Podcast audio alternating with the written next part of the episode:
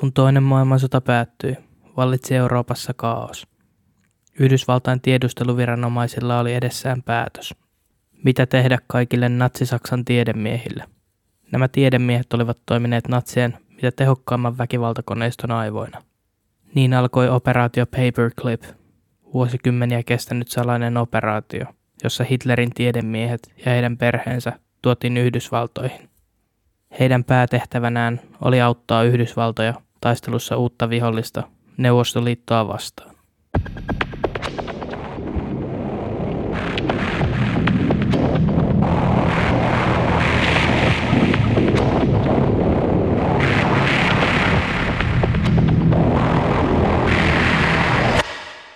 Hei kaikki kuulijat ja tervetuloa Subjektiivinen todistaja podcastin seitsemännen jakson pariin. Mä oon teidän juontajanne Santeri. Haluatteko te kuulla tarinaa siitä, miten natsit veivät amerikkalaiset kuuhun? Nyt te kysytte tietenkin, että Santeri, ethän sinä ole salaliittoteoreetikko. Aivan oikein, en olekaan. Kyseessä ei nimittäin ole teoria, vaan täysin todellinen operaatio. Nyt kuitenkin sisältövaroitus. Jakso sisältää, no, kuvauksia natsien rikoksista, joten kuuntelu omalla vastuulla. Lähteenä mä oon käyttänyt Annie Jacobsenin Operation Paperclip – The Secret Intelligence Program That Brought Nazi Scientists to America kirjaa. Sen lukemista mä voin suositella kaikille. Kirja on uskomattoman mukaansa tempaava ja hyvin kirjoitettu, mutta myös sydäntä särkevä. Siinä yhdistyy mainio tarinankerronta ja historiallinen tarkkuus. Toisen maailmansodan päätyttyä vuonna 1945 käynnistyi operaatio Paperclip. Paperclip tarkoittaa suomeksi paperiliitintä tai klemmaria. Silloinen Yhdysvaltain sotilastiedustelu OSS eli Office of Strategic Services aloitti operaatio, jossa yli 1600 natsisaksan tiedemiestä, insinööriä ja teknikkoa sekä heidän perheensä siirrettiin Yhdysvaltoihin. Näin haluttiin välttää sitä, että tiedemiehet joutuisi Neuvostoliiton käsiin. Saksalainen sodanaikainen teknologinen kehitys oli maailman terävintä kärkeä. Tällaisen teknologian siirtyminen Neuvostoliiton haltuun olisi uhaksi Yhdysvalloille, sillä sodan aikaisesta kumppanista oli tullut nyt vihollinen. Ensisijaisesti operaation tarkoituksena oli juurikin Yhdysvaltain sotilaallisen edun tavoitteleminen sekä myöhemmin avaruuskilpailun voittaminen Neuvostoliittoa vastaan. Sellainen nimihirviö kuin Joint Intelligence Objectives Agency toteutti operaation – se oli OSSn eli sotilastiedustelu ja armeijan CICn eli vastatiedustelun yhteinen operaatio. Operaatio Paperclip oli aktiivisena vuodesta 1945 aina vuoteen 1959. OSS itsessään lakkautettiin vuonna 1945, mutta vuonna 1947 sen tilalle syntyi Central Intelligence Agency, Yhdysvaltain keskustiedustelupalvelu, joka kulkee akronyymillä CIA. Tästä kyseisestä firmasta ja sen operaatioista mä voisin ja varmaan tuunkin tekemään tulevaisuudessa vielä useita jaksoja. Operaatio Paperclip tosiaan toi Yhdysvaltoihin tiedemiehiä ja insinöörejä. Tärkeimpinä tutkimuskohteina olivat muun muassa rakettiteknologia. Werner von Braun oli yksi näistä jenkkeihin siirretyistä. Hän oli V2-ohjusten pääkehittelijä. V2-ohjus oli maailman ensimmäinen ballistinen ohjus ja aivan aikaansa edellä. V2-ohjusten iskuissa on arvioitu kuolleen Lontoossa sodan aikana yli 7000 ihmistä. Werner von Braunin rakettiosaaminen pääsikin isoon rooliin Yhdysvaltain Saturn V-raketin kehittämisessä. Tämä Saturn-raketti oli juurikin se, joka vei Yhdysvaltain Apollo-avaruusohjelman astronautteja kuuhun. Myöskään Neuvostoliitossa ei jääty kädettömiksi sodan jälkeen. Yhden yön aikana 22. lokakuuta vuonna 1949 Neuvostoliitto siirsi yli 2200 saksalaista ammattilaista rajojensa sisälle. Yhteensä näiden perheenjäsenet mukaan lukien se tarkoitti yli 6000 ihmistä. Aikamoinen logistinen saavutus sekin. Operaation nimi oli Osovia Him. Operaatio Paperclipin perintö on karu. Se jätti jälkeensä entistä tehokkaampia ohjuksia, hermokaasuilla täytettyjä rypälepommeja ja biologisia aseita. Toisaalta sen pohjalta syntyi paljon ihmiskuntaa edistäviäkin innovaatioita, kuten liuta lääketieteellisiä keksintöjä ja raketti, joka vei ihmisen kuuhun. Annie Jacobsenin kirja keskittyy noista 1600 tiedemiehestä noin 20. Heidän urinsa Natsi-Saksassa kuin Yhdysvalloissakin. Kahdeksan näistä 20 olivat työskennelleet rintarinnan Hitlerin kanssa. 15 heistä oli vannoutuneita Saksan kansallissosialistisen työväenpuolueen, eli natsipuolueen jäseniä. Kymmenen heistä liittyy SAhan, eli Sturmabteilungiin, paramilitarijoukkoihin, joista myöhemmin tuli pahamaineinen SS, eli Schutzstaffel. Ja kaksi heistä piti rinnuksissaan kultaista natsipuolueen ansiomerkkiä, joka annettiin henkilöille, joiden kansallissosialistisen puolueen jäsennumero oli alle 100 000, ja yksi sai miljoonan Reichsmarkin arvoisen palkinnon tieteellisistä saavutuksistaan. Jotta tästä ei tulisi jotain viistuntista e-posta, niin mä oon hieman joutunut rajaamaan jaksossa esiintyvien henkilöiden määrää ja keskityn siis kaikista oleellisimpia keskeisimpiin veijareihin.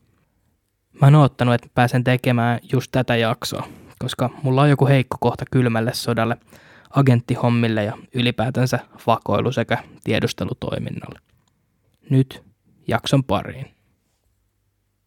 Olen hulluna teknologiaan, oli Adolf Hitler todennut illallisella sisäpiirilleen vuonna 1942. Ja tämä olikin totta. Natsi-Saksan teknologinen kehitys oli huomattavaa ja Hitler ajoi sitä eteenpäin. V1-risteilyohjus ja myöhemmin V2-ballistinen ohjus olivat ensimmäisiä lajissaan. Ensimmäiset kunnolliset pimeänäkölaitteet kehitettiin Saksassa. Toisen maailmansodan aikana hävittäjät toimivat vielä potkuriturbiinilla – suomeksi propelleilla. Saksalaiset kuitenkin onnistuivat kehittämään ensimmäiset suihkumoottorit. Kolmannen valtakunnan insinööritöiden saavutusten lista on ikävä kyllä pitkä ja verinen. Tän ties myös yhdysvaltalaiset. Jo ennen sotaa saksalaisten teknologinen kehitys ei ollut jäänyt huomaamatta muilta kansakunnilta. Kun saksalaisten sotaan niin alkoi kääntyä, ryhtyivät jenkit toimiin.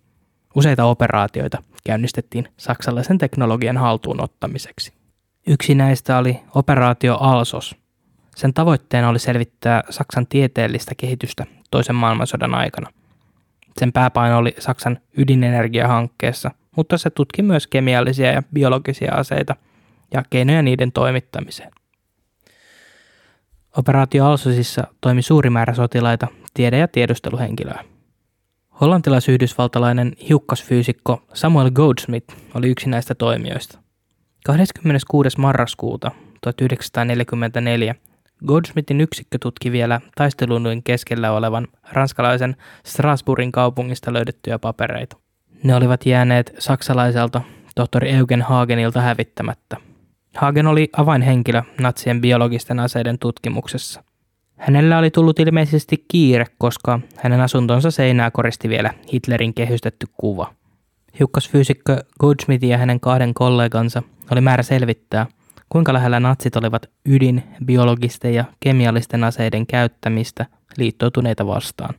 Strasbourgin yliopisto oli toiminut peitteenä natsien biologisen sodankäynnin tutkimusten tukikohdalle. Suurin osa sen professoreista oli korvattu natsien omilla miehillä vuodesta 1941 lähtien. Goldsmithin ryhmän löytämät paperit olivat hyytävää luettavaa. Hagen kirjoitti niissä muun muassa seuraavasti. Sadasta vangista, jotka lähetit minulle, 18 kuoli matkalla, vain 12 oli sopivassa kunnossa minun kokeelleni. Täten pyydänkin, että lähetät minulle sata vankia lisää, iältään 20-40 välillä, ovat terveitä ja fyysisesti verrattavissa sotilaisiin. Heil Hitler. Kirja oli osoitettu Hagenin kollegalle, anatomisti August Hirstille 15. marraskuuta 1943. Tässä kirjeessä selvisi Yhdysvalloille ja muulle tiedeyhteisölle, että saksalaiset tekivät ihmiskokeita. Sama ihmiskokeita tehnyt mies Eugen Hagen oli palkittu vuonna 1932 Rockefeller Foundationin stipendillä. Tämä tuli hänen kehittämästään rokotteesta keltakuumetta vastaan. Hagen oli ollut myös vuonna 1937 kisassa Nobel-palkinnon saajaksi – Goldsmithin miehet alkoivat kerätä papereista tietoja kaikista natsien tiedemiehistä, jotka olisi äärimmäisen tärkeää ottaa kiinni. Se oli nyt operaatio Alsosin ykkösprioriteetti. Hagen ei kuitenkaan koskaan päättyisi Jenkkien käsiin. Hän pakeni Neuvostoliiton miehittämälle alueelle ja päätyi lopulta työskentelemään heillä. Mutta kaksi papereissa mainittua natsia sen sijaan tulisivat operaatio Paperclipille tärkeiksi – Ylilääkintäviranomainen Walter Schreiber ja johtoportaassa heti seuraava Kurt Blom. Blom oli ollut vastuussa biologisista aseista ja Schreiber rokotuksista niitä vastaan. Ennen sotia miehet olivat maailmankuuluja lääkäreitä. Kaksi viikkoa Strasbourgin operaation jälkeen Saksan puolella järjestettiin juhlat. Münsterin alueella Koesfeldin metsissä Varlarin 800 vuotta vanhassa linnassa oli tarkoitus julkistaa natsien tehokkain Wunderwaffe eli ihmease. V2 ballistisia ohjuksia oli rivissä linnan pihalla. Se oli siihen mennessä maailman edistyneen ase, joka oli koskaan rakennettu. V2 eli Vergeltungswaffe 2, suomeksi kostoase 2, oli 14 metriä pitkä ohjus ja ensimmäinen ihmisen tekemä esine, joka ylitti avaruuden rajana pidetyn Karmanin rajan. Se pystyi lentämään yli 300 kilometrin matkaa ja saavuttamaan viisinkertaisen äänen nopeuden. Sen edeltäjä V1 oli aiheuttanut mittavia tuhoja ympäri Pohjois-Eurooppaa. Silloisella teknologialla V2-ohjuksien torjuminen oli täysin mahdotonta. Natsien Wunderwaffet eli ihmeaseet olivat propagandaministeri Josef Goebbelsin luomus. Niiden tarkoitus oli tuhon lisäksi toimia psykologisena pelotteena. Juurikin nämä Varlarin linnan ohjukset oli suunnattu kohti Antwerpin kaupunkia Belgiassa. Antwerp oli strategisesti tärkeä kohde, sillä liittoutuneet olivat riippuvaisia sitä kautta tuodusta ase, ruoka ynnä muusta täydennyksestä. Hitlerin kumppanit olivat aikeissa aloittaa vastahyökkäyksen Ardennien metsän kautta ja Antwerp piti laittaa nippuun. V2-raketin kehittämisen keskiössä toimi 32-vuotias Werner von Braun. Hän oli myös seuraamassa ohjusten laukaisua. Tuona iltana toteutettu V2-isku oli sodan tuhoisin. Siinä menehtyi 567 ihmistä. Sana ohjuksista kulkeutui myös liittoutuneille ja kuten arvata saattaa, heidänkin mielenkiinto heräsi.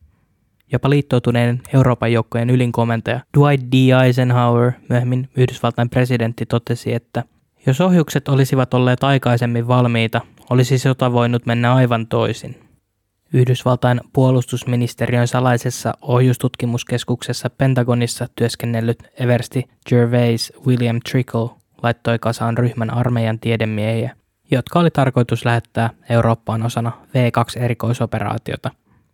Yhdysvallat olivat noin 20 vuotta jäljessä Saksaa ballististen ohjusten valmistamisessa, mutta jos he saisivat käsinsä yhdenkin V2-ohjuksen, tämä voisi muuttua. Näiden ohjusten parissa työskentelevien olot olivat kamalat. Natsi-Saksa oli nimittäin tuonut orjuuden takaisin Eurooppaan. Ohjuksien parissa työskenteli tuhansia keskitysleirivankeja, jotka pakotettiin tekemään töitä siihen asti, että he kuolivat. Mittelverkin orjatunneleissa ei ollut edes peseytymismahdollisuuksia. Työvoimaa Mittelverkkiin saatiin Mittelbaudoran keskitysleiriltä. Arviolta 20 000 ihmistä kuoli Mittelbaudorassa sodan aikana. Tietysti myöskään yritykset eivät halunneet jäädä ulkopuolelle ilmaisen työvoiman käytöstä. Muun muassa Volkswagen, IG Farben, Heinkel ja Steyr Daimler Puch työllistivät vankeja. Myös ulkomaalaiset yritykset olivat tekemisissä Natsi-Saksan kanssa. Tästä voisikin tulevaisuudessa tehdä ihan oman jaksonsa.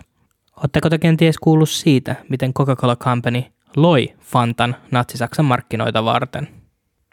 Kuitenkin vuoden 1945 alussa oli jo selvää kaikille muille kuin piripäissään Führerbunkerissa hilluvalle Hitlerille, että Saksa tulisi häviämään sodan. Oli aika hankkiutua eroon todistusaineista. Myöskään IG Farben ei halunnut jäädä kiinni toiminnastaan Auschwitz-Birkenau keskitys- ja tuhoamisleirillä. Auschwitzissa kemisti Otto Ambrose oli IG Farbenin synteettisen kumin- ja polttoainetehtaan päällikkönä – Muun muassa aspiriinia valmistava Bayer kuuluu myös IG Farbeniin. Samalla kun hän poltteli papereitaan, jossa oli todisteita järkyttävistä ihmisoikeusrikkomuksissa, tuhosivat SS-vartijat kaasukammioita ja krematorioita. Osa SS-upseereista oli jo karannut. Neuvostoliiton puna-armeija oli jo vyörymässä Puolaan. Jo huhtikuussa 1942 IG Farben oli aloittanut rakentamaan kolmannen valtakunnan suurinta kemian tehdasta Auschwitziin. Työvoimana tietenkin toimivat keskitysleirivangit. Auschwitz-Birkenau toimi myös natsien suurimpana tuhoamiskeskuksena. Se koostui Auschwitz 1 eli pääleiristä, Auschwitz 2 ja Birkenaun varsinaisesta tuhoamisleiristä, jossa kaasukammiot ja krematoriot sijaitsivat – Otto Ambros sai uroteoistaan miljoonan Reichsmarkin palkinnon. Synteettinen kumi, jonka Ambrose oli kehittänyt, oli elintärkeää natsien sotakoneistolle. Kumia meni niin autojen, tankkien kuin lentokoneidenkin osiin. Auschwitzin tehdas ei kuitenkaan ollut IG Farbenin ainoa. Dyhernfurtissa IG Farben valmisti kemiallisia aseita, hermomyrkkytabuunia, teollisella mittakaavalla.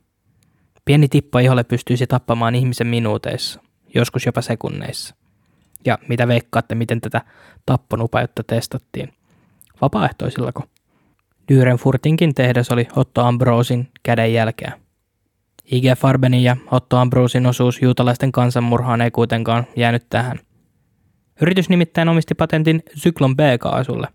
Alun perin tuholaismyrkiksi kehittyä Syklon b käytettiin tuhoamisleirien kaasukammioissa. Myös toinen kemiallisten aseiden valmistuksessa keskiössä ollut mies päätyisi operaatio Paperclipin tutkintaan. Myös toinen kemiallisten aseiden valmistuksessa keskiössä ollut mies päätyisi operaatio Paperclipin tutkaan, kemisti Walter Schieber. Schieber oli vannoutunut natsi-ideologian kannattaja. Hän oli vastuussa kaasunaamarien valmistuksesta. Kirjassa on hyvin käytetty vertauskuvaa miekka ja kilpi. Jos sinulla on miekka, tarvitset myös kilven. Tabunihermomyrkyn kilpi oli tietenkin kaasunaamari. Schieber testautti kaasunaamarien tehokkuutta keskitysleirivangeilla. Sodan loppu alkoi kuitenkin hämöttää. Tiedemiehille, insinööreille, bisnesmiehille ynnä muille alkoi viimein realisoitua, että mitähän sitä tuli oikein tehtyä. Kiinni jäämisen riski oli nyt suuri. Oli aika miettiä seuraavaa siirtoa. Miten välttyä treffeiltä hirttosilmukan kanssa. Jaltan konferenssissa helmikuun 4. päivä 1945 liittoutuneiden ylipäälliköt Roosevelt, Churchill ja Stalin päättivät, että Saksalta vaadittaisiin ehdotonta antautumista. Mitään sopimuksia Saksan kanssa ei tehtäisi. Sodan loppu tarkoittaisi kolmannen valtakunnan loppua. Sotarikolliset joutuisivat vastuuseen. Churchill oli sitä mieltä, että natseja tulisi kohdella kuin rikollisia, ei oikeudenkäyntiä, vaan suora teloitus – Stalin muiden kahden ihmetykseksi totesi, että ei teloituksia ilman oikeudenkäyntiä. Aika epätyypillistä Josef Stalinilta. Roosevelt oli oikeudenkäyntien kannalla myös. Miehet sopivat, että Saksa jaettaisiin kolmeen osaan, myöhemmin neljään, sodan päätyttyä. Mutta suuruuden hullua Werner von Braunia sodan päättymisen lähestyminen ei tuntunut kiinnostavan. Hän tahtoi rakentaa lisää raketteja – V2-ohjuksia valmistui päivässä 2-3 kappaletta. Hän halusi niitä nyt 200 päivässä. Mittelbaudoran leiri täyttyi idästä tuoduista keskitysleirivangeista. Moni joutui heti töihin, mutta myös moni saapui kuolleena perille. Krematoriot paloivat työtä päivää. Kihtynyt ohjustehtailu myös tarkoitti sitä, että ihmisiä kuoli entistä kovemmalla tahdilla. Väsyneet vangit eivät myöskään pystyneet tuottamaan enää samanlaista kädenjälkeä kuin aikaisemmin. Tämä tarkoitti sitä, että ohjuksia alkoi räjähdellä ennen aikojaan, jopa niiden laukaisualustoille. Mitä veikkaatte, että natsit asialle tekivät? Työoloja ei tietenkään korjattu, vaan ohjusten räjähtelystä syytettiin sabotaasia. Kymmeniä vankeja hirtettiin päivittäin epäiltynä sabotaasista. Mutta Werner von Braunkin lopulta hyväksyi, että Saksa tulisi häviämään sodan. Mutta mitä hän ei tulisi hyväksymään, olisi uransa päättyminen – hän tarvitsi jonkun ässän hihaansa, jotta pystyisi tehdä vaihtokauppaa Jenkkien kanssa sodan päätyttyä. Hän piilotti muutaman apulaisensa avulla kaikista salaisimmat V2-muistiinpanot niin, ettei liittoutuneet löytäisi niitä koskaan ilman hänen apuaan. Von Braun päätti piilottaa asiakirjat Dörntenin kaivokseen. Kaivoksen sisäänkäynti räytettiin lopulta umpeen. Myös operaatio Alsos jatkui, Neljä kuukautta oli kulunut siitä, että Godsmithin ryhmä löysi virologi Eugen Hagenin muistiinpanot Strasbourgista. Ryhmä ei ollut päässyt kuitenkaan etenemään syvemmälle Saksaan, koska Saksa oli aloittanut vastahyökkäyksen Ardenneilla. Mutta he eivät joutuneet toimettomiksi. Kuinka sattuikaan, Hagenin asunto Strasbourgissa oli IG Farbenin omistuksessa ja näin ryhmä pääsikin käsiksi suureen määrään dokumentteja. Niissä selvisi kaksi Farbenin tehdasta Saksan puolella. Ne sijaitsivat Ludwigshafenin ja Mannheimin kaupungeissa. Operaatio Alsos laittoi kasaan ryhmän, joka koostui kymmenestä siviilitiedemiehestä, kuudesta armeijan tiedemiehestä sekä 18 sotilasta. Kun liittoutuneet viimein puskivat saksalaiset Rainjoen yli, pääsivät tiedemiehet töihin. Ludwigshafenista Alsoksen miehet eivät kuitenkaan löytäneet juuri mitään. Tehdas oli täysin pommitettu ja kaikki asiakirjat tuhottu. Kemiallisia aseita ei löytynyt. Myös toinen ryhmä metsästi kemiallisia aseita samoilla seuduilla. CIOS eli Combined Intelligence Objectives Subcommittee halusi saada ne käsinsä myös. CIOS-ryhmää johti amerikkalainen everstiluutantti Philip R. Tarr ja brittiläinen majori Edmund Tilly. Molemmat miehet tulisivat myöhemmin tärkeiksi osiksi operaatio Paperclipia. Myöskään Mannheimista ei löytynyt yhtään jälkeä kemiallisista aseista. Kaikki paikalta löydetyt Farbenin tiedemiehet kiistivät kaiken. Asiakirjat oli tuhottu. Mutta viimein Alsoksen miehet osuivat kultasuoneen Bonnin kaupungissa. He löysivät niin sanotun Osenbergin listan. Bonniin saapuessaan Bonnin yliopiston professorit yrittivät kuumeisesti tuhota harkaluontoisia asiakirjoja. Osenbergin listaa he eivät onnistuneet hävittämään. Werner Osenberg oli koneinsinööri, vannoutunut natsi sekä Gestapon korkea-arvoinen jäsen. Hän johti myös Gestapon tiedeosastoa.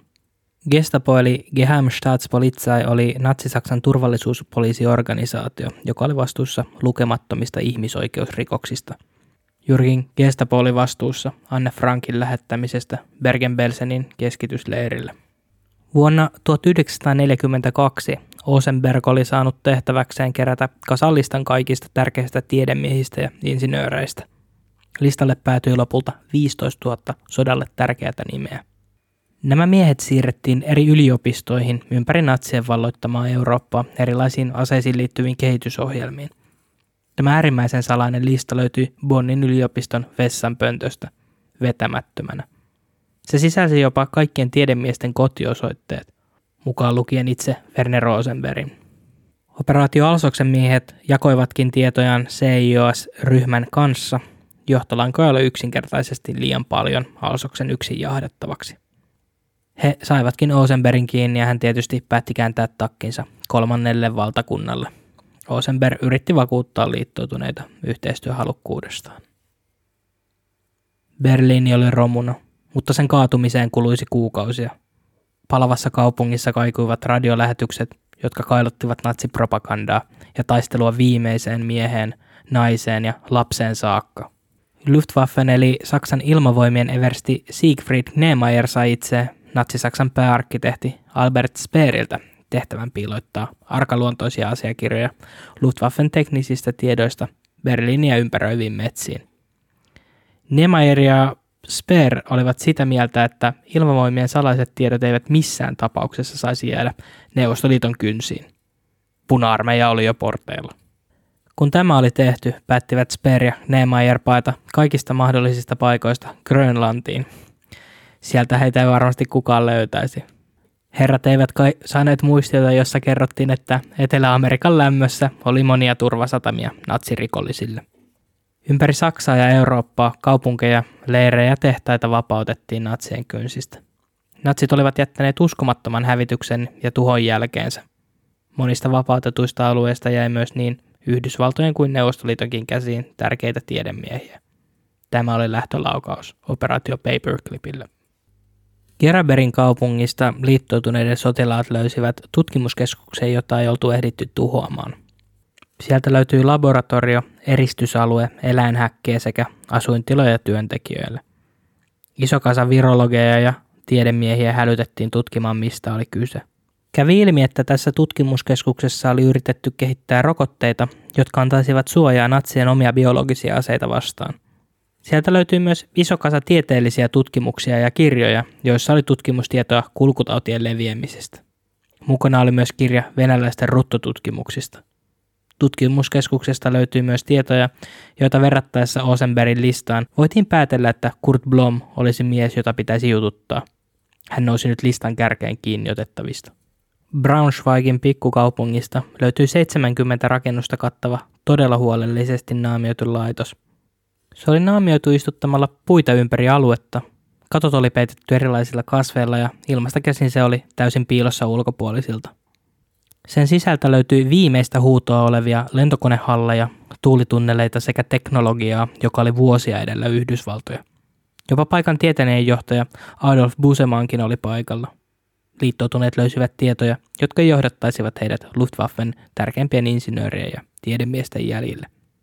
Heille myös selvisi, että natsit olivat onnistuneet rikkomaan lentokoneellaan äänen nopeuden. Liittoutuneet olivat tiedosta hämmästyneitä. Kenraalimajuri Hugh Nur sai idean. Mitä jos he kuljettaisivat kaikki lentokoneet, teknologia ja tiedemiehet vaan suoraan Yhdysvaltoihin? Ensin tähän reagoitiin negatiivisesti. Monikaan ei halunnut joutua yhdistetyksi natsien kanssa vehkeilystä. Mutta sota Japania vastaan oli silti käynnissä. Tämä teknologia voisi nopeuttaa keisarillisen Japanin antautumista ja säästää tuhansien amerikkalaisten sotilaiden hengen. Natsiyhteydet oli tämän takia jätettävä huomioimatta. Tämä toteutettiin silti ilman virallista valtuutusta salassa. Nyt olikin Knerrin vuoro saada sotaministeriö vakuuttuneeksi siitä, että natsiteknologia oli äärimmäisen tärkeää Yhdysvaltojen sotakoneistolle. Hannoverin lähistöltä Rabkammerin tukikohdasta liittoutuneet löysivät massiivisen kemiallisten aseiden arsenaalin. Sieltä löytyy todisteita Luftwaffen harjoituksista, joissa oli testattu kemiallisten aseiden osumatarkkuutta, kun ne tiputettiin lentokoneesta alas. Alueelta löytyy niin klassikkoja, kuten sinappikaasua, kuin myös uutta kokeellista myrkkyä, tabuunia. Liittoutuneilla oli nyt hallussaan natsien kaikista salaisin ase. Mutta ketä olivat ne tiedemiehet, jotka olivat onnistuneet luomaan tämän maailman tappavimman kemiallisen aseen? Sitä alettiin selvittämään. 21. huhtikuuta, päivä Hitlerin syntymäpäivän jälkeen, puna-armeija aloitti viimeisen hyökkäyksen kohti Berliiniä. Tämä hyökkäys piti sisällään 2,5 miljoonaa sotilasta, 41 000 asetta ja heitintä, 7500 lentokonetta ja yli 6000 tankkia. On kerrottu, että puna-armeijan tykkimiehiltä puhkesivat tärrykalvot, kun ennennäkemätön määrä epäsuoraa tulta laukaistiin kohti Berliiniä. 12 päivän aikana Berliiniin nammuttiin 1,8 miljoonaa tykistön ammusta. Kuten arvata saattaa, Tämä aiheutti aivan uskomatonta tuhoa myös Berliinin siviiliväestöön. Lääkintäkenraalimajori Walter Schreiberkin joutui auttamaan haavoittuneiden hoidossa. Viimeiseen ihmiseen taistelemista julistavasta propagandasta huolimatta moni yritti paeta tuhoutuvasta kaupungista. 29. huhtikuuta amerikkalaiset joukot vapauttivat Dahaun keskitysleirin. Sen sisältä löytyi 32 000 sairasta, nälkiintynyttä, kidutettua ja kuolevaa vankia – Sotilaat saivat tehtäväksi auttaa heitä, miten suinkin vaan voisivat. Kukaan ei voinut uskoa silmiään. Mikä tämä paikka oikein oli? Dachausta löytyy myös todisteita natsien laboratorioista ja ihmiskokeista, joita oli tehty vangeille. Ainakin kuusi Dachaun lääketieteellisissä kokeissa mukana ollutta lääkäriä siirtyisivät operaatio Paperclipin kautta Yhdysvaltojen palvelukseen. Ympäri Saksaa natsien tiedemiehiä otettiin kiinni. Päivä Dachaun vapauttamisen jälkeen 30. huhtikuuta Adolf Hitler päätti päivänsä Führerbunkerissa ampumalla itseään päähän. Walter Schreiber jäi kiinni venäläisille. Siegfried Neemeyer jäi taas brittien haltuun. Pako Grönlantiin ei ollut ottanut tulta alleen. Werner von Braun, kenraali Dornberger ja muut rakettiryhmän ykköstähdet piilottelivat Bayerin alpeella. Samalla kun Berliini muuttui verenpeittämäksi kivimurskaksi, miehet joivat viiniä ja ottivat aurinkoa kun tieto Hitlerin kuolemasta kantautui vihdoin heidänkin korviin, päättivät he yhdessä tuumin tehdä suunnitelman yhdysvaltalaisille antautumisesta. Von Braun oli sanonut, että on tehtävämme antaa vauvamme oikeisiin käsiin, viitaten ballistisiin ohjuksiin. Miehet lähettivätkin Von Braunin pikkuvelen Magnuksen viemään viestiä lähistöllä oleville jenkeille heidän antautumisestaan ja teknologiasta, joka heillä oli hallussaan kun tietokiri armeijan vastatiedustelu CICn kautta CIOS-ryhmälle selvisi nopeasti, että Werner von Braun oli heidän mustalla listallaan kärkipään nimiä. Werner von Braun kumppaneinen antautuivatkin ja heidät otettiin kohtuullisen lämpöisesti vastaan. He saivat omat huoneet ja ruokaa. Miettisivät, että heillä oli ässä hihassaan. V2-teknologia mullistaisi maailman – he jopa vaativat saada puhua suoraan ylipäällikkö Eisenhowerin kanssa, jota he kutsuivat tämän lempinimellä Ike. Hitlerin kemistit olivat kuitenkin vielä kateessa. Tärkein kohde oli IG Farmerin hallitus, jota syytettiin nyt myös sotarikoksista. Heidelbergin kaupungissa etsittiin Farberin toimitusjohtaja Hermann Schmitzia. CIOS-ryhmän johtaja majori Tilly päätti henkilökohtaisesti mennä kuulustelemaan miestä. Vielä tuolloin tieto Auschwitzin tapahtumista ja Farberin osallisuudesta raakuuksiin ei ollut tullut julki. Itse Stalin panttasi tietoa keskitys- ja tuhoamisleirien tapahtumista siihen asti, kunnes Saksa olisi antautunut. Chili ja COS-ryhmä metsästi kemistejä, Schmitz ei sellainen ollut. Ja koska tieto Auschwitzin tapahtumista ei ollut hänelle vielä tullut, päätti hän antaa miehen mennä. Auschwitz-Farbenin kemisti Otto Ambros taas otettiin kiinni Gendorfin kaupungissa, noin 60 kilometriä Münchenistä. Ambros oli sotilaiden kertoman mukaan iloinen ja hyvän tuulinen. Hän ei pelännyt kiinni jäämistä. Ambros kertoi tarinaa olevansa vain tavallinen kemisti, joka oli töissä Farbenin pesuainetehtaassa Gendorfissa. Likaiset ja sodan ryydyttämät sotilaat ottivatkin häneltä vastaan iloisena ilmaista saippua. Ambrosin peitetarina ei kuitenkaan pitänyt kauaa, kun CIOS-ryhmä ilmestyi paikalle. He kyseenalaistivat, miksi pesuainetehdas oli maan alla. Heille selvisi, että tässäkin tehtaassa oli valmistettu kemiallisia aseita. Toinen toukokuuta 1945 Berliini kaatui viimein. 85 prosenttia kaupungista tuhoutui täysin. Hitler oli viimeisinä tekoinaan nimittänyt suuramiraali Karl Dönitzin seuraajakseen. Uuden Führerin ura ei ollut kuitenkaan pitkä. Kuusi päivää myöhemmin sota oli ohi. Kahdeksas päivä toukokuuta Natsi-Saksa antautui. Kurt Blom jäi puolestaan kiinni Münchenissä. Operaatio Alsos oli jahdannut miestä Strasbourgista asti. Blom oli myös OSSn eli CIAn edeltäjän listalla. Tämä onkin aika mielenkiintoista, miten niin moni eri toimija kilpaili keskenään natsien kiinni saamisesta. Alettiin selvittämään, mikä olikaan hierarkia natsien lääketieteellisissä pyrkimyksissä. Blomen nimi oli korkealla ja hänet yhdistettiin pieneen ryhmään lääkäreitä, jotka erikoistuivat hygieniaan. Keskitysleirien tapahtumat olivat jo tiedossa ja hygienia yhdistettiinkin juutalaisväestön etnisiin puhdistuksiin. Blom halusi tehdä yhteistyötä yhdysvaltalaisten kanssa. Hän kuvaili itseään hyväksi natsiksi, joka teki mitä käskettiin. Perusteluksi yhteistyölle hän totesi, että en voinut hyväksyä, miten uusia lääketieteellisiä löytöjä on käytetty julmuuksien toteuttamiseen. Blom siis yritti pestä käsiään puhtaaksi natsien rikoksista. Blom vakuutti kertovansa kaiken, mutta kuulustelijoiden harmistukseksi tämä ei kestänyt kauaa. Blom oli jostain syystä päättänyt lopettaa puhumisen. 61 maata oli tullut vedetyksi historian verisimpään sotaan. Arviolta 62 miljoonaa ihmistä oli kuollut. Liittoutuneiden hallussa oli nyt suuri osa natsien väkivaltakoneiston arkkitehdeistä. Kysymys kuului, mitä heille tulisi tehdä. Tämän kaauksen keskellä syntyi hirviö nimeltä Operaatio Paperclip. Sodan päätyttyä liittoutuneiden armeijat muuttuivat hyökkäävästä joukosta valloitusjoukoiksi. Saksa tuli nyt demilitarisoida ja jakaa valloittajien kesken. Idässä Neuvostoliitto, lounaisosissa Ranska, luoteessa Britit ja etelässä Yhdysvallat. Myös Berliini jaettiin neljään osaan. Itse kaupunki jäi kuitenkin Neuvostoliiton hallitseman alueen sisällä. Sotakoneiston tiedemiehet ja insinöörit oli erotettu muista sotavangeista. Vankileireillä oli arviolta noin 1600 tällaista vankia ympäri Saksaa, mutta mitään selvää linjausta siitä, mitä heille tulisi tehdä, ei ollut. Normaalien sotavankien tapaan vapauttaminen ei tullut kuuloonkaan. Tieto, jota nämä vangit pitivät käsissään, oli aivan liian vaarallista. Samalla kun sotaministeriö ja Eisenhower pohtivat tiedemiesten kohtaloa, ympäri Saksaa ja Yhdysvaltoja tapahtui asioita, jotka vauhdittaisivat prosessia. Erikoisoperaatio V2 oli saanut viimein käsinsä ballistisia ohjuksia.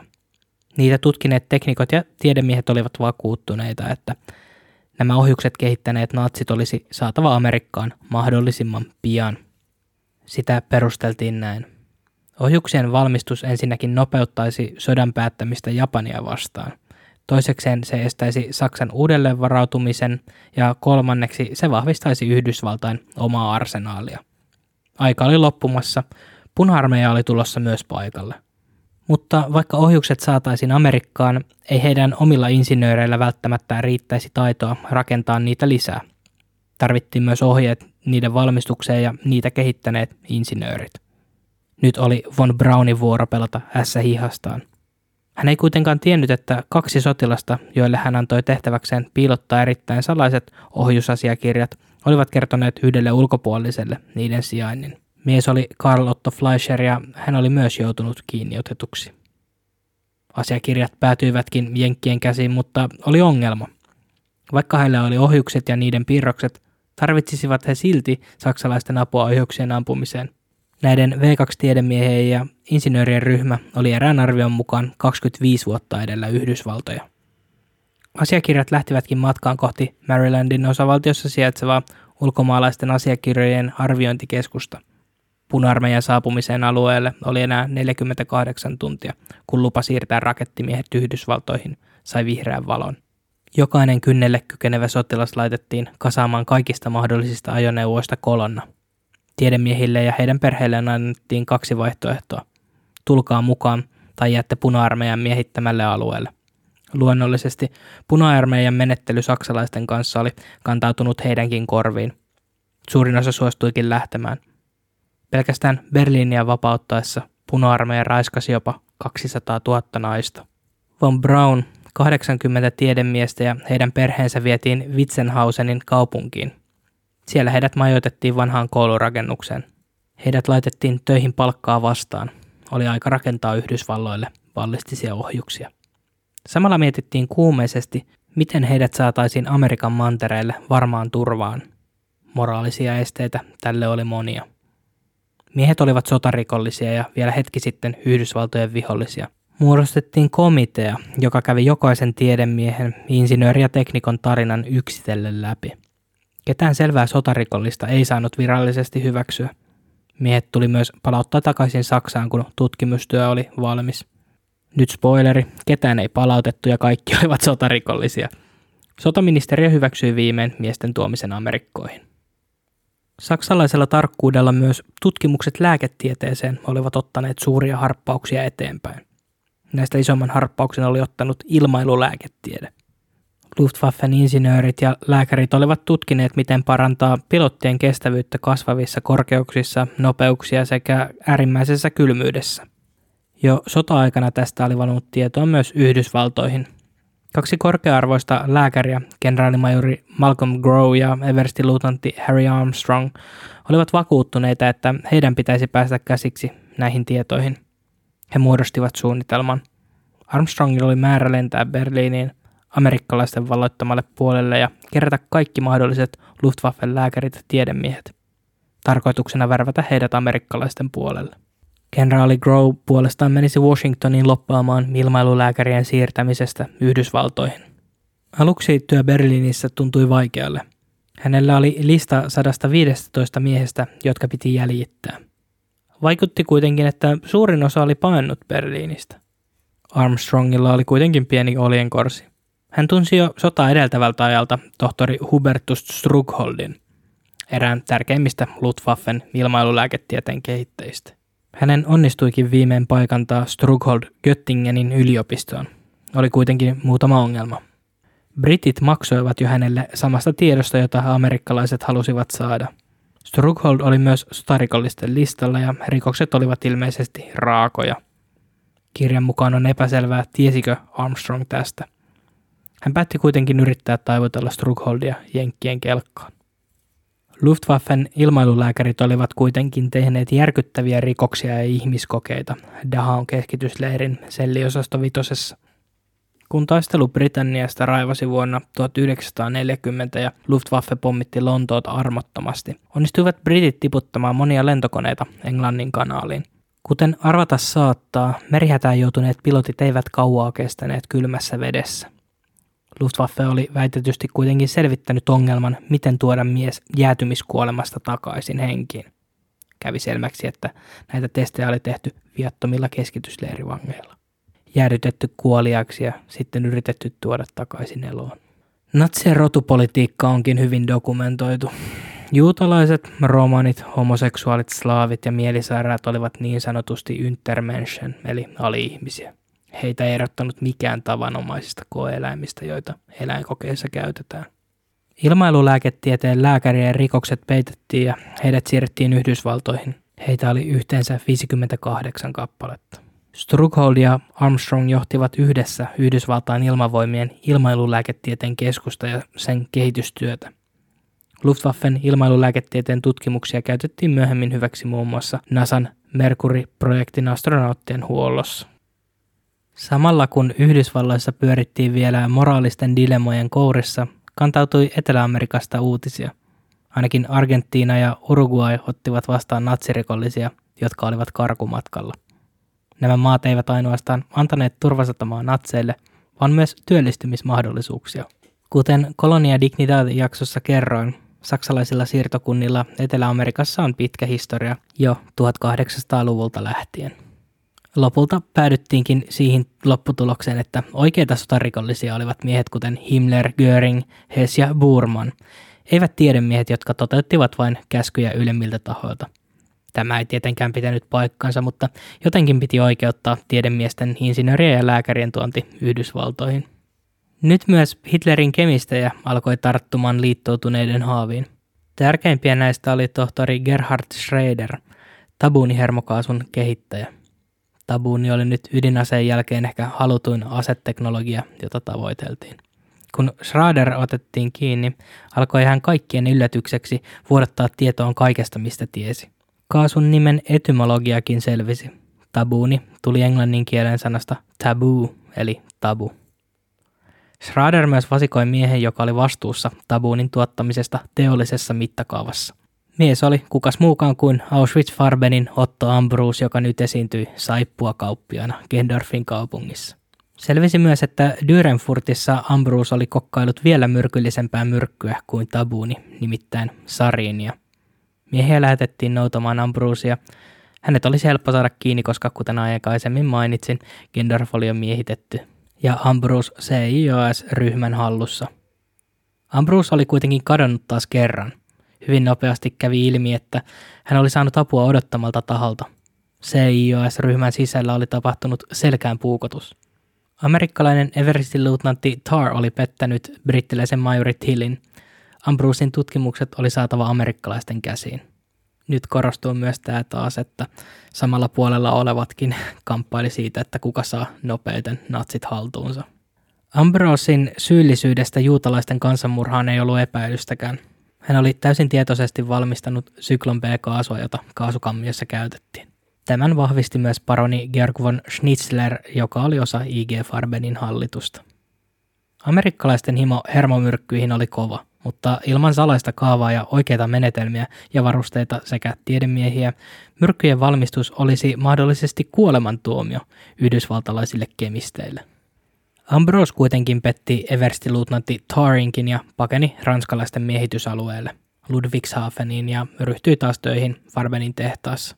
Kissahiirileikki ei kuitenkaan päättynyt tähän – Amerikkalainen kemisti Wilhelm Hirschkindin avulla Tarin onnistui paikantaa Ambrose juurikin tuonne Ludwigshafenin tehtaalle. Hän oli onnistunut pakoilemaan puolisen vuotta käyttäen apunaan kaksoisolentoja ja omia tiedonantajiaan, jotka olivat vastavakoilleet amerikkalaisia. Aikamoista James Bond-kamaa.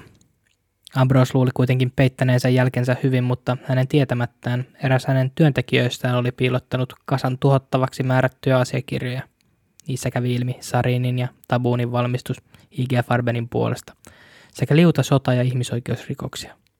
Kaiken järjen mukaan tässä olisi aineistoa kuolemantuomion täytäntöönpanoon Nürnbergissä.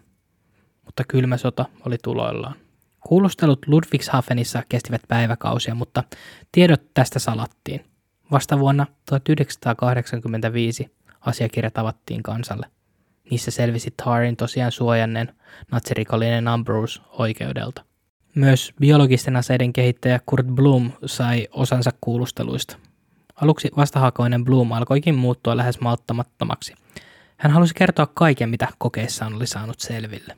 Operaatio Alsoksen miehet johtivat kuulusteluita – mitä megalomaanisempia suunnitelmia biologiselle aseelle selvisi. SS-johtaja Reichsführer Heinrich Himmler oli halunnut kemistien aseistavan paiseruton, saman taudin, joka aiheutti keskiajalla mitä luultavammin mustan surman. Blom kuitenkin painotti, ettei hyväksynyt biologista sodankäyntiä. Tästä huolimatta kuulemma Himmlerin pakottamana hän ryhtyi töihin. Himmler tarjosi hänelle laboratorioita Dahan keskitysleiriltä, mutta tämä ei tullut kuuloonkaan – Keskitysleirit olivat aivan liian tiheään asuttuja näin arkaluontoiselle tutkimukselle. Mitä jos rutto alkaisikin levitä? Miehet päätyivätkin tutkimuspaikaksi Nesselstedin pikkukaupunkiin Puolassa. Himmler unelmoi tsingiskaanimaisesta taktiikasta, Kuten mongolit aikoinaan olivat ampuneet ruton kyllästämiä ruumiita katapulteilla kaupunkeihin, halusi Himmler laskea ruttoa kantavia rottia sukellusveneistä liittoutuneiden kaupunkeihin. Kuulusteluissa selvisi myös jotain yhdysvaltalaisia kauhistuttavaa. Neuvostoliittolaiset olisivat mitä luultavammin heitä edellä biologisten aseiden tutkimuksessa. Puna-armeija oli onnistunut saamaan käsinsä laboratorion Rimsissä, joka oli täynnä asiakirjoja ja teknologiaa. Se oli natsien kehittyneen ja modernein laboratorio. Laboratoriossa oli myös kaikki natsien tutkimat patogeenit, virukset ja bakteerit. Camp Ashkaniin oli kasattu kaikki tärkeimmät natsisaksan sotavangit. Se sijaitsi yleellisessä Palace-hotellissa Luxemburgissa. Siellä olivat vankeina muun muassa valtakunnan marsalkka Hermann Göring ja Hitlerin manttelinperiä suuramiraali Karl Dönitz. Moni heistä tuomittaisiin Nürnbergin oikeudenkäynneissä kuolemaan. Camp Dustbin humorisesti pikkuveli Ashkanille oli taas leiri ei niin korkeassa virassa oleville natseille. Se sijaitsi Kransbergin linnassa Frankfurtissa. Ashkanin vankien kohtalo oli selvä. Hirttoköysi odotti suurinta osaa. Dustbinin vankien kohtalo puolestaan ei ollut niin selvä. Heinäkuun 6. päivä 1945 Yhdysvaltain puolustusharakomentajien neuvosto Joint Chiefs of Staff hyväksyi suuremmassa mittakaavassa natsitiedemiesten tuomisen Yhdysvaltoihin. Silloiselle presidentti Trumanille operaatiosta ei hiiskuttu sanallakaan. Operaatio Paperclip oli nyt alkanut. Natseja kuljetettiin lentokoneella ja laivoilla yli Atlantin. Miehet majoitettiin armeijan tukikohtiin ympäri maata. Tiedemiesten identiteettejä suojeltiin tarkasti. Tieto heidän olemassaolostaan ei saisi vuotaa ulkopuolisille. Miehet saivat myös väärännetyt identiteetit. Rakettimies Von Braun esiintyi esimerkiksi sveitsiläisenä teräskauppiaana. Kesän lopussa 1945 operaatio Paperclip alkoi käynnistyä todenteolla – JIOA eli Joint Intelligence Objectives Agency luotiin tätä tarkoitusta varten. Se oli OSS ja vastatiedustelu CICn yhteinen luomus.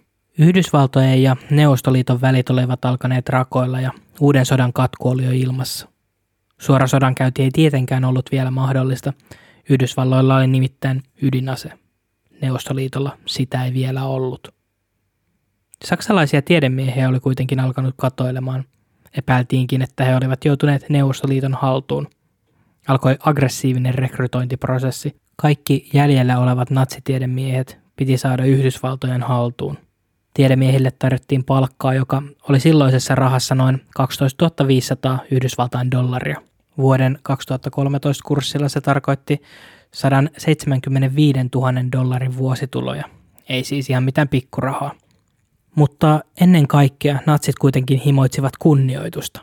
Kotimaassaan he olivat kaikki äärimmäisen arvostettuja. Amerikan mantereella heidät nähtiin ei nyt välttämättä enää vihollisena, mutta ei myöskään ystävinä.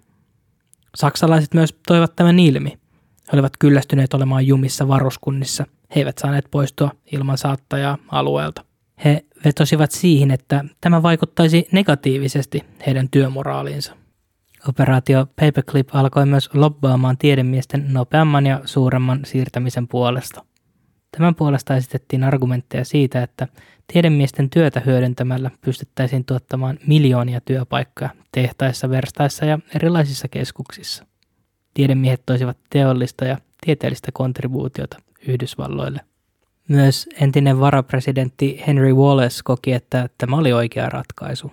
Hän vetosi presidentti Trumaniin – Samalla kun lehdissä julkaistiin artikkeleita natsien sotarikoksista, olivat tiedemiehet jo työn touhussa ympäri Yhdysvaltoja.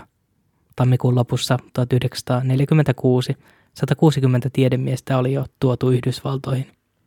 Nopean matikkapään omavat voivat laskea, että kymmenenkertainen määrä oli vielä tulossa. Suurin keskittymä tiedemiehiä oli Fort Blississä, Texasissa, jossa työskenteli 115 natsia rakettien parissa – Von Braun näki vain mahdollisuuksia ja kuvailikin elävänsä kuin jossain seikkailunovellissa. Hän alkoi jopa kirjoittaa omaa skifi-novellia avaruusmatkasta Marsiin. Hän rakasti Teksasissa aavikkomaisemaa, sen kaktuksia ja hiekkasärkkiä. Kaikesta päätellen asiat olivat hyvin. Rakettien parissa edistyttiin, mutta hitaasti. Saksassa tiedemiehet olivat saaneet kaiken mahdollisen rahallisen tuen. Yhdysvalloissa taas laskettiin budjetti pennin tarkkuudella – Sota oli ohi ja Asetteollisuutta ajettiin alas. Von Braun sai myös idean kirjoittaa Manhattan-projektin Robert Oppenheimerille. Oppenheimer oli ollut ydinasekehityksen takana. Hänen kehittämät pommit pudotettiin Hiroshimaan ja Nagasakiin. Tämä lopetti sodan myös Japanissa toinen syyskuuta 1945. Von Braun oli saanut idean yhdistää V2-raketteja ja ydinaseita. Jippii saatana. Von Braun liittyy myös paikalliseen evankelistikirkkoon. Hän oli nyt uudelleen syntynyt. Von Braun näi oman serkkunsa Maria von Guistorpin. Yllättyneitä. Minä en. Ongelmiakin oli. Moni maahan tuotu tiedemies ei oikeasti ollutkaan niin pätevä kuin he väittivät. Carlotta Fleischer ei ollutkaan insinööri, vaan ollut vastuussa ruokahuollosta. Moni kuitenkin valitti, että tarpeeksi haastavaa työtä ei edes ollut tarjolla. Palkat olivat huonot, asuinolot karmeat, alueella ei ollut mitään virikkeitä ja ruoka oli huonoa. Nyt saksalaiset vetosivat siihen, että heidän osaamisellaan esimerkiksi ilmavoimat voisivat tehdä kymmenen vuoden hypyn kehityksessään Neuvostoliittoon verrattuna. Tämä tietenkin toimi. Neuvostoliitto oli nyt vihollinen. Saksalainen liikemies Albert Paattin esitteli tehtaidensa sodan aikana valmistamaa materiaalia, joka oli aivan ylivoimaista. Hän myös pyrki puhdistamaan omaa mainettaan. Hän ei kuulemma käyttänyt väkivaltaa työläisiinsä eikä rakennuttanut sähköaitoja tehtaidensa ympärille. Hän oli omien sanojensa mukaan hyvä natsipomo. Valituksia tulvi runsaasti ja Paattinista vastuussa ollut Eversti Put välittikin tietoja eteenpäin saksalaisten olojen parantamiseksi. Tiedot ohjattiin prikaatin kenraali John A. Samwardille, joka ottikin ohjat käsiinsä. Samaan aikaan ylempänä johtoportaassa pohdittiin, miten tukkia saksalaisten tiedemiehien siirtyminen Neuvostoliiton leipiin. Pelkona oli, että hyvin pian Neuvostoliitolla olisi ballistisia ohjuksia ydinkärjillä varustettuna. Tosiasiassa Neuvostoliitto oli varastanut tietoja ydinoseiden valmistuksesta jo Manhattan-projektin aikoihin. Vasta vuonna 1949 selvisi, että vuotaja oli ollut brittitiedemies Carl Fuchs, joka työskenteli myös osana Manhattan-projektia. Mutta tuolloin pelko oli vielä perseessä. Tehtiinkin kolme muutosta operaatio Paperclipiin. Yksi. Oli tehtävä kaikki sen eteen, ettei saksalaisia valuisi lisää venäläisten käsiin. Kaksi. Yhdysvaltojen tulisi antaa saksalaisille ja heidän perheillensä kaikki, mitä he pyytäisivät. Kolme. Tuhat saksalaista lisää pitäisi tuoda Amerikan mantereelle.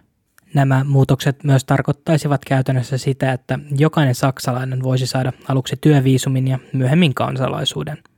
Tämä sotisi tietenkin operaation alkuperäistä suunnitelmaa väliaikaisesta työllistämisestä vastaan.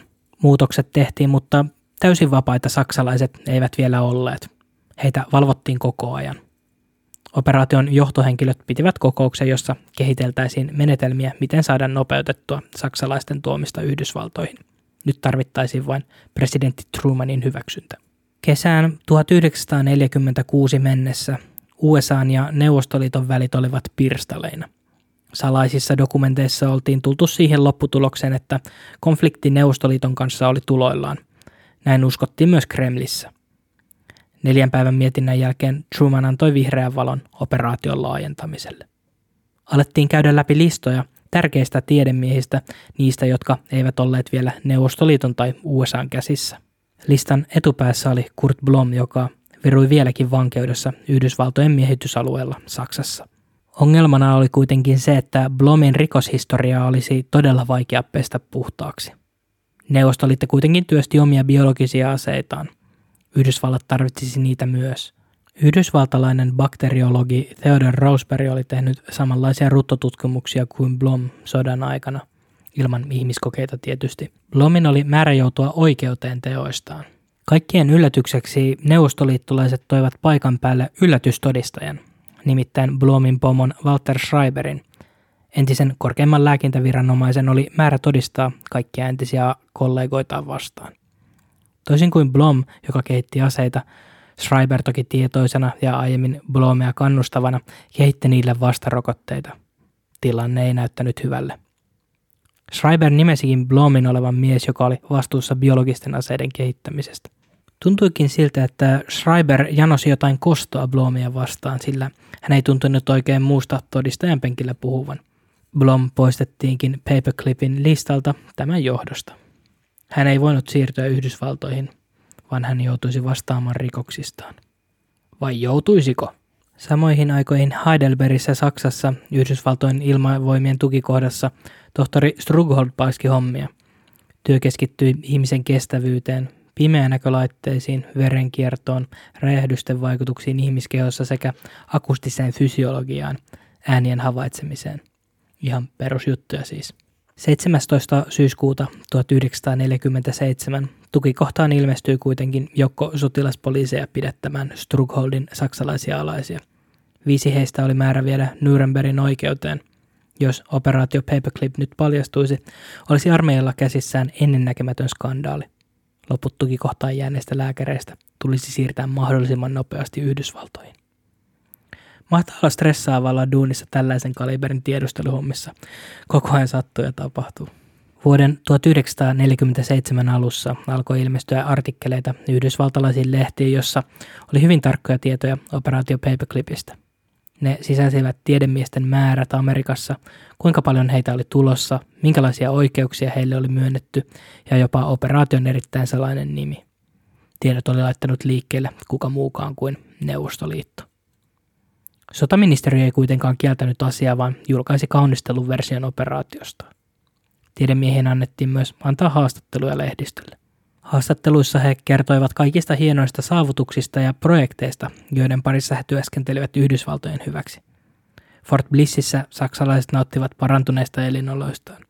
Useina iltoina he pelasivat kortteja ja ryyppäsivät. Kiinnittivät riippumattoja puihin ja nautiskelivat olutta särpien aavikonöistä. Keskitysleirien ihmiskokeet olivat mennyttä elämää. Osa saksalaisista joutui kuitenkin tuomiolle. George Ricky Mittelbergin V2-tehtaan orjapiiskuri jouduttiin luovuttamaan sotatuomioistuimelle. Oli kaikkien mukana olevien intresseissä haudata todisteet mahdollisimman syvälle. Riki, joka oli vastuussa tuhansien vankien kuolemasta Mittelbergin orjatunneleissa, ei kuitenkaan saanut kaikkien ihmetykseksi tuomiota. Oikeudenkäyntipöytäkirjat salattiin. Yhdysvaltoihin hän ei kuitenkaan enää palannut. Oikeudenkäynneissä todistajia keskitysleireiltä selvinneitä halvennettiin natsien puolustusasianajajien toimesta. Eräskin romanitaustainen mies Karl Höllenreiner todisti ihmiskokeista Dachaussa. Hän menetti malttiinsa, kun tuli kasvatusten kiduttajansa Wilhelm Beigelbökin kanssa ja hyökkäsi tämän kimppuun. Tästä hyvästä hän joutui itsekin suorittamaan kolmen kuukauden vankeustuomiota. Kurt Blomin oikeudenkäynnissä oli tapahtumassa käännekohta. Asiakirjatodisteita Blomin syyllisyydestä oli, mutta kaikki todistajat puuttuivat. Papereissa oli kirjeitä Himmlerin ja Blumin välillä käydyistä keskusteluista liittyen esimerkiksi ruton aseistamiseen. Blomin puolustus kuitenkin taisteli. He onnistuivat kaivamaan tietoja Yhdysvaltojen omista ihmiskokeista ennen sotaa ja sodan ajalta. Puolustusasianajaja onnistui saamaan syyttäjän näyttämään tekopyhältä. Kessi Blomia vastaan kuihtuikin lopulta kasaan. Mies, joka oli yrittänyt aseistaa Paisen ruttoa, oli nyt vapaa mies. Blomin palkkaaminen paperclipiin ei olisi helppoa, hänen rötöshistoriansa huomioon ottaen, mutta kylmä sota alkoi muuttua jäiseksi. Blominkin erikoisosaamiselle olisi käyttöä. Vuosi oli kulunut siitä, kun tuhannen natsin siirtäminen Yhdysvaltoihin oli saanut hyväksynnän, mutta asiat tapahtuivat hitaammin kuin oli suunniteltu. 175 tiedemiehen määrä oli vain lainausmerkeissä tuplaantunut. Myös jo Amerikkaan tuotujen tiedemiesten taustoja alkoi paljastua. Von Braun itse oli ylläri ylläri, arvoltaan SS-majori, joka oli saanut rahoitusta suoraan Heinrich Himmleriltä. Taas jouduttiin ihmettelemään, että miten vannoutuneita natseja oli päässyt tarkan seulan läpi Yhdysvaltoihin. Neuvostoliittokin teki uusia valloituksia he olivat tehneet 1946 lokakuussa oman operaationsa Osoviahimin. Sen aikana 2200 saksalaista tiedemiestä pakko siirrettiin Neuvostoliittoon. Mukana oli myös kemistejä, jotka olivat työstäneet kemiallisia aseita. Yhdysvallat tarvitsivat Otto Ambrusia, miestä, joka oli toiminut Farben Auschwitzin tehtaalla. Hän ei kuitenkaan ollut saatavissa. Ambrose odotti tuomiotaan Nürnbergin sellissä. Jotain piti kuitenkin tehdä – OSS oli lakkautettu sodan jälkeen, mutta nyt oli aika nostaa kuolleesta uusi tiedusteluelin. Ja se oli tietenkin CIA, Central Intelligence Agency, Yhdysvaltain keskustiedustelupalvelu. Nyt tuhkasta noussut CIA kasvaisi myöhemmin maailman tehokkaimmaksi tiedusteluelimeksi, mitä se eittämättä tänäkin päivänä vielä on. CIA itse asiassa janosi vastuuta Operation Paperclipistä. Samalla kemiallisia aseita testattiin jo Edgewood Arsenalissa. Armeijan kemiallisten aseiden joukot testasivat verilaisia kaasuja vapaaehtoisiin eri ihmiskokeissa. Edgewood tulisi myöhemmin tunnetuksi myös MK Ultra-ohjelmastaan, jossa hallusinogeenisia aineita, kuten LSD ja meskaliinia, käytettiin pyrkimyksissä kehittää mielenhallinta- ja aivopesumenetelmiä. Edgewoodissa oltiin vakuuttuneita, että psykokemialliset aseet olisivat tulevaisuus. Vihollisjoukot pystyttäisiin pysäyttämään ilman niiden tappamista. Nyt pieni spoileri. Ohjelma epäonnistui täysin ja mitä luultavammin oli suurin syy hippiliikkeen syntymiselle. Ei kannattaisi leikkiä LSDn kanssa. Myös eräs ruttosankari oli saamassa työtarjouksen. Kurt Blom oli tulossa Yhdysvaltaihin saatua vapauttavan tuomion Nürnbergistä. Oli marraskuu 1947, kun Blomme saapui työhaastatteluun. Hän kertoi juurta jaksain tutkimuksistaan, mutta käytti tietenkin värikynää, kun puheenaiheeksi tuli hänen omat rikokset. Blom kertoi sodan aikaisista operaatioista, joissa viruksia tuotiin ulkomailta Saksaan tutkittavaksi. Hän myös pelotteli amerikkalaisia sillä, että neuvostoliittolaisilla oli jo varmasti monia hänen kanssaan työskennelleitä ihmisiä palkkalistoillaan. Blomia ei voitu vielä kuitenkaan palkata, oikeudenkäynnistä oli kulunut liian vähän aikaa. Hän kuitenkin ohjasi amerikkalaisia vielä vapaana olevien kollegoidensa jäljellä. Samalla kun CIA otti operaation haltuunsa, alkoi se sulkea silmiään saksalaisten rikoksille enenevissä määrin. Sveitsiläinen kemisti piti luennon vuonna 1948 uudesta aineesta, jonka hän oli syntetisoinut kymmenen vuotta aikaisemmin. Aine oli lysergihapon dietyyliamidi, eli LSD, puolisynteettinen psykedeeli. Tämän miehen nimi oli Albert Hoffman. LSDn synteesin kaava oli unohtunut vuosiksi hyllylle, kunnes vuonna 1943 Hoffman muisti sen olemassaolon yrittäessään kehittää uutta migreenilääkettä. Tarina kertoo, että Hoffman oli testannut ainetta itseensä, mutta koska vaikutusta ei tunnin kuluttua ilmaantunut, päätti hän lähteä kotiin. Päivä oli pulkassa. Kuitenkin kotiin pyöräillessään alkoi tapahtua. Annos oli alkanut vaikuttaa ja Hoffman ensimmäisenä ihmisenä maailmassa koki jotain mullistavaa. LSD-vaikutus laukaisi hänet täydelle tripille. Aluksi hän pelästyi muuntunutta tajunnan tilaa, mutta kolme päivää myöhemmin hän testasi ainetta uudestaan. Nyt hän vakuuttui sen potentiaalista ja voimakkaista psykedeellisistä vaikutuksista. LSDtä tohtori Hoffman kutsui lääkkeeksi sielulle, ja sitä käytettiinkin vuosia menestyksekkäästi psykoterapiassa, ennen kuin siitä tehtiin laitonta vuonna 1968. Mutta vuonna 1948 LSD oli täysin laillista, ja Hoffmanin luento olikin kiinnittänyt myös operaatio Paperclipin kemistien ja Seijan huomioon. Eversti Charles E. Locks oli vastuussa Edgewoodin natsikemisteistä. Hän vakuuttui, että LSD olisi ultimaattinen lamautuskemikaali. Saksassa taas Otto Ambrus istui kärsimässä kahdeksan vuoden vankeustuomiotaan massamurhasta ja orjatyövoiman käytöstä. Mitä? Kahdeksan vuoden tuomio, massamurha, orjatyövoima. Joo, en edes yritä ymmärtää. Amerikkalaiset olivat yrittäneet omin avuin joidenkin saksalaisten tiedemiehen kanssa valmistaa sariinia, mutta he epäonnistuivat.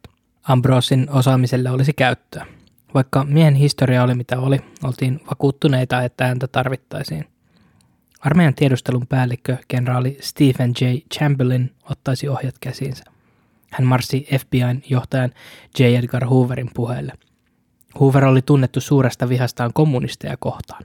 Hänestä ja hänen menetelmistään voisi tehdä tulevaisuudessa myös jakson. Köh, Pro, köh. Hoover ryhtyi toimeen ja alkoi painostamaan sisäministeriöitä, jotta lisää tiedemiehiä, jopa tuomittuja rikollisia, saataisiin tuotoon maahan väärien identiteettien turvin. Otto Ambrose oli istunut Landsbergin vankilassa vuoden saamastaan kahdeksan vuoden tuomiosta. Vankilassa ollessaan hän opetti kemiaa muille vangeille ajan kuluksi.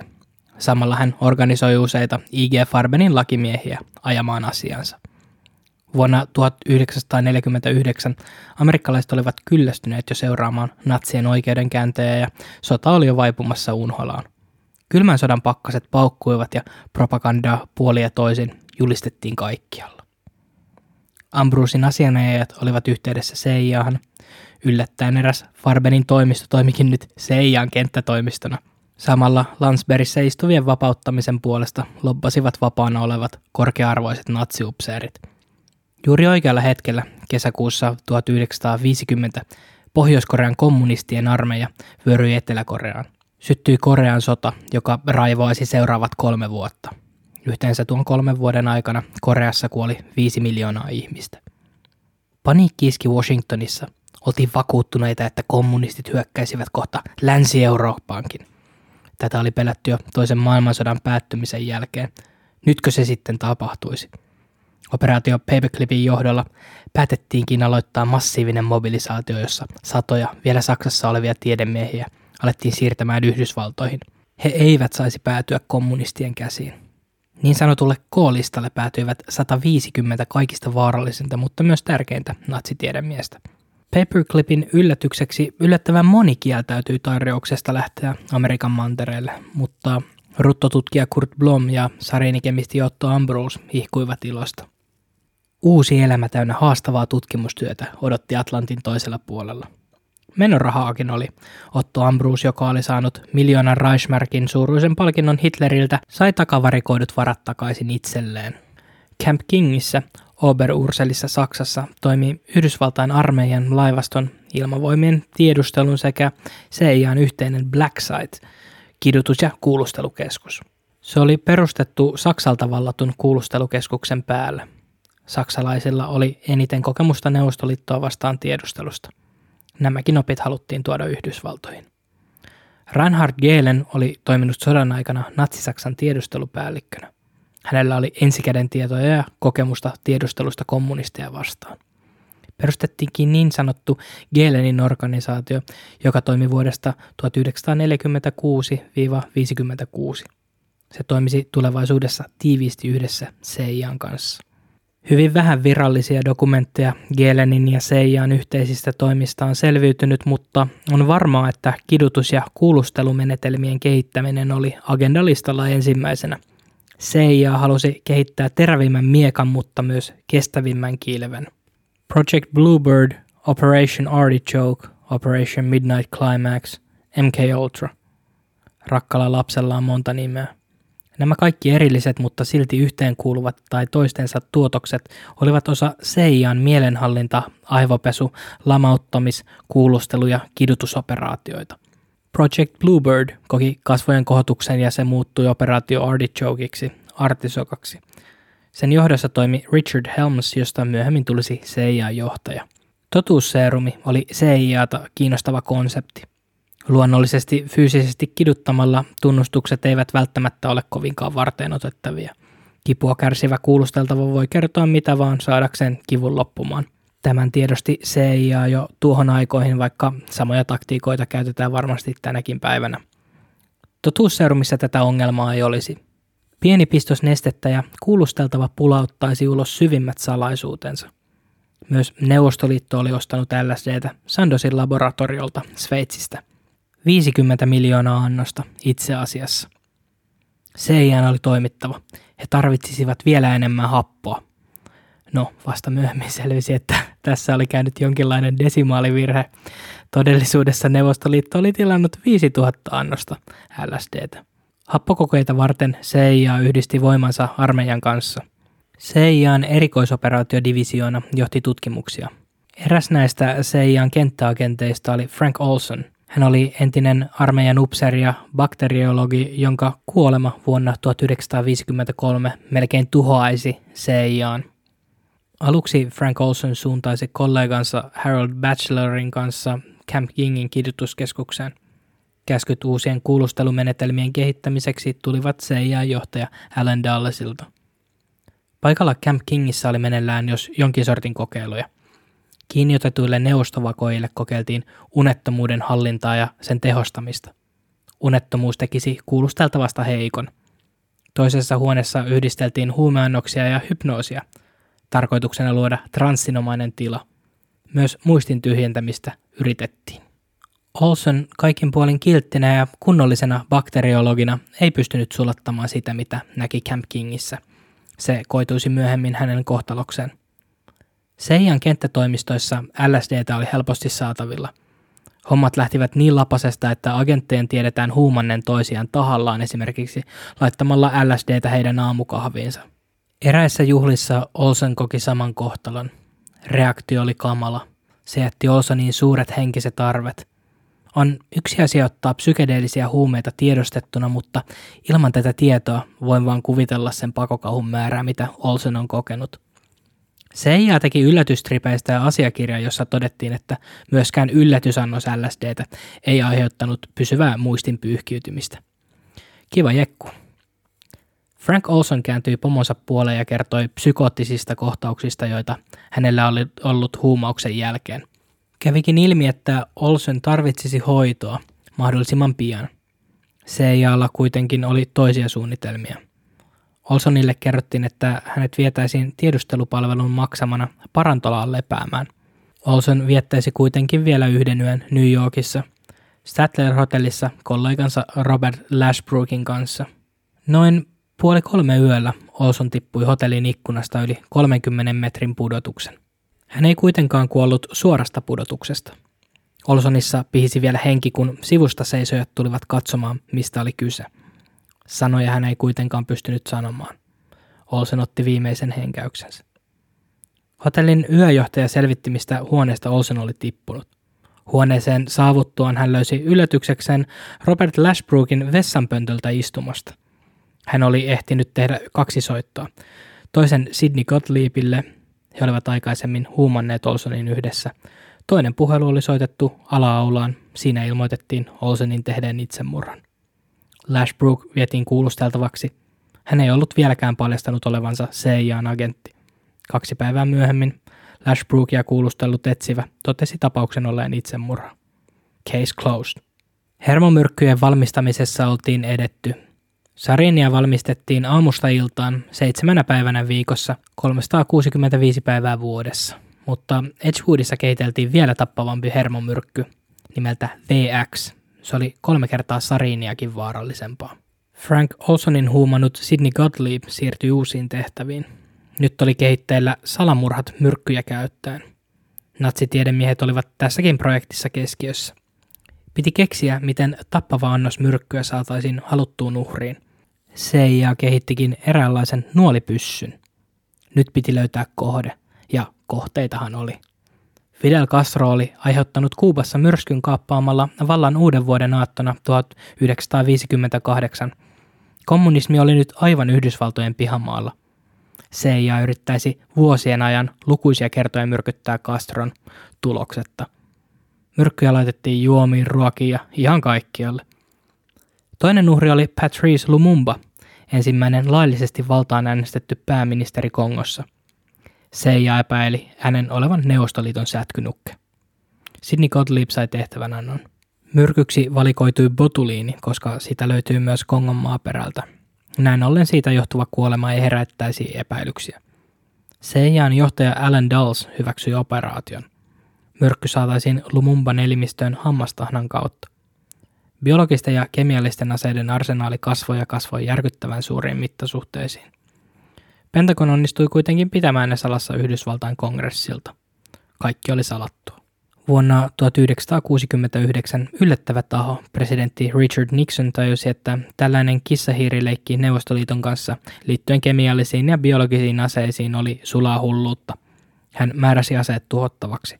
Hänen perustelunsa asialle oli se, että tällaisten aseiden käyttämisellä voisi olla luonnollisesti todella hallitsemattomia seurauksia – Aseiden tuhoamisessa kesti yhteensä 34 vuotta. Selvisi myös, että muun muassa hermokaasusäiliöt oli rakennettu huonosti ja ne vuotivat. Vuoden 2013 kurssilla arvioitiin aseiden hävittämiseen uponneen 30 miljardia Yhdysvaltain dollaria. Kaikki operaatio Paperclipin tiedemiehet eivät joutuneet kuitenkaan toimimaan salassa. Jotkut jopa nauttivat arvostusta yhdysvaltalaisissa tiedepiireissä – Werner von Braun ryhmänsä kanssa nauttivat elämästään parrasvaloissa. Miehillä oli kansalaisuus, rahaa ja erittäin salainen turvaluokitus. Miehet matkustivat ympäri Amerikkaa luennoiden ohjus- ja rakettiteknologiasta. Kenraali Dornberger jopa julkaisi elämän kerran V2-ohjuksien kehittämisestä, joka julkaistiin jo vuonna 1954 Yhdysvalloissa. Vain yhdeksän vuotta aikaisemmin nämä ohjukset olivat tuhonneet eurooppalaisia kaupunkeja tomuksi. Mutta Werner von Braunista tulisi operaatio Paperclipin superstara ja rokkitähti. Hansvillessä Alabamassa hän alkoi kehittää vuonna 1950 ballistista ohjusta koodin nimeltä Jupiter. Samalla von Braun loi mainettaan avaruusmatkoilun profeettana. 50-luvulla ihmiset olivat toiveikkaita, ympäri Yhdysvaltoja elintaso nousi kohisten. Amerikkalainen unelma oli syntynyt. Tämä toiveikkuus sai ihmiset tähyilemään taivaalle. Ihmiset halusivat matkustaa tähtiin. Von Braun tienasi kirjoituksillaan omaisuuden. Werner von Braun oli myös saanut valmiiksi Skifi-novellinsa. Se kulki nimellä Man in Space. Walt Disney Studio kuulikin tästä ja osti oikeudet käsikirjoitukseen. Siitä tuli jättimenestys. Vuonna 1958 Von Braun ryhmänsä kanssa laukaisi Amerikan ensimmäisen satelliitin kiertoradalle. Se oli vastaus Neuvostoliiton Sputnikkiin. Vuonna 1960 Von Braun ja noin 120 muuta Paperclipin tiedemiestä perustivat National Aeronautics and Space Administrationin, lyhennettynä NASAn. Marshallin avaruuskeskuksessa tiedemiehet kehittivät Von Braunin johdolla Saturn V-raketin. Tämä raketti veisi Apollo-avaruusohjelman astronautit kuuhun. Aina kun Von Braunin tai kenraali Dörnbergerin menneisyys tuli puheeksi, kertoivat miehet tulleensa pakotetuiksi. He olivat vain tiedemiehiä, eivät rikollisia. Moni nielikin tämän selityksen. Heinäkuun 11. päivä vuonna 1969 Apollo 11 laskeutui kuun pinnalle. Von Braun oli nyt sankari. Konfettia tursuavia paraateja järjestettiin, miestä ylistettiin. Kun Apollo-ohjelma viimein lopetettiin, Von Braun siirtyi yksityissektorille. Hän toimi puolustusurakoitsijana, eli siis myi aseita ympäri maailmaa. Hän tapasi muun muassa Indira Gandhin, Iranin Shahin ja Espanjan kruununprinssi Juan Carloksen. Werner von Braun kuoli kesäkuun 16. päivä 1977 syöpään. Hän on haudattu Alexandrian, Virginiaan. Ennen kuolemaansa hänet palkittiin National Medal of Sciencella. Se on tieteen ja tekniikan palkinto, jonka myöntää Yhdysvaltain presidentti. Von Braunilla oli tuhansien ihmisten verta käsissään. Ilmailulääketieteilijä Hubertus Struckholdista ei koskaan tullut niin kuuluisaa kuin Von Braunista – hän kuitenkin kantoi oman kortensa kekoon, avaruusohjelmaan. Yhdessä vanhan ystävänsä ja amerikkalaisen vastapuoliskonsa Harry Armstrongin kanssa miehet perustivat aivan uuden konseptin, avaruuslääketieteen keskuksen. Strugholdin kokeet aiheuttivat pahoja ja pysyviä vammoja niihin osallistuneille. Kuitenkin Strugholdia juhlittiin jopa Time-lehdessä avaruuslääketieteen edelläkävijänä – Tänäkin päivänä pronssinen plakaati seisoo San Antoniossa, Texasissa olevassa avaruuslääketieteen kirjastossa. Struckhold oli suorittanut lukemattomia kuolemaan johtaneita ihmiskokeita Dachaun keskitysleirillä. Auschwitzissa toimineen Farbenin tehtaan kemisti Otto Ambrosista oli tullut rikas mies. Hän pyöri alati muun eliitin karkeloissa. Ambrose istui useiden suurien yhtiöiden hallituksissa – Tämä mies oli vastuussa satojen tuhansien kaasuttamisesta Auschwitzissa. Vaikka Ambrus tuomittiin massamurhasta ja orjatyövoiman käytöstä, istui hän naurettavan pienestä tuomiosta vielä naurettavamman pienen osan. Siis kahdeksan vuoden tuomiosta yhden vuoden verran. Ambrose työskenteli myös yhdysvaltalaisten ja jopa israelilaisten yrityksen hyväksi. Aina välillä menneisyydessä tapahtuneet rikokset nousivat pintaan, mutta mikään ei oikeastaan ottanut tuulta alleen. Myös Ambros pääsi kuin koira veräjästä. Kurt Blom ei koskaan päässyt Yhdysvaltoihin asti. Hän harjoitti lääketiedettä Dortmundissa ja kuoli keuhkolaajentumaan vuonna 1965. 70-luvulla holokaustista alettiin taas puhua enemmän. NBC julkaisi 1978 neljäosaisen minisarjan nimeltä Holokausti.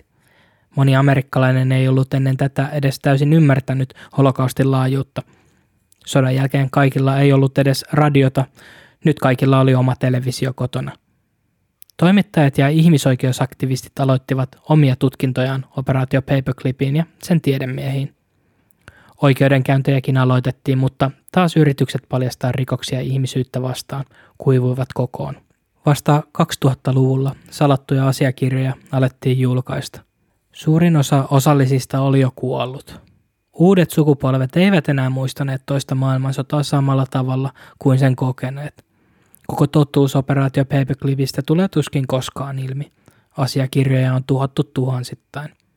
Jäljet on peitetty jo vuosikymmeniä sitten. Kylmän sodan vainoharhaisessa ilmapiirissä moni varmasti koki oikeutetuksi Paperclipin kaltaisen operaation. Itse olen myös liian nuori muistamaan kylmän sodan kaikista kylmimpiä aikoja, kun ydinsodan uhka oli oikeasti pinnassa. Toki lähiviikkojen uutiset antavat jonkinlaista käsitystä, minkälaisessa maailmassa elettiin. Mutta mitä jäi jäljelle? Operaation kautta myös ei-haitallinen teknologia otti harppauksia, mutta millä hinnalla? Tiedemiesten käsissä on miljoonien ihmisten verta. Henkiin jääneet joutuivat elämään lopun elämäänsä niin henkisten kuin fyysistenkin kipujen ja tuskien kanssa. Mä itse rakastan historiaa ja sen tutkiminen antaa tietynlaista näkemystä myös nykyiseen maailmanmenoon.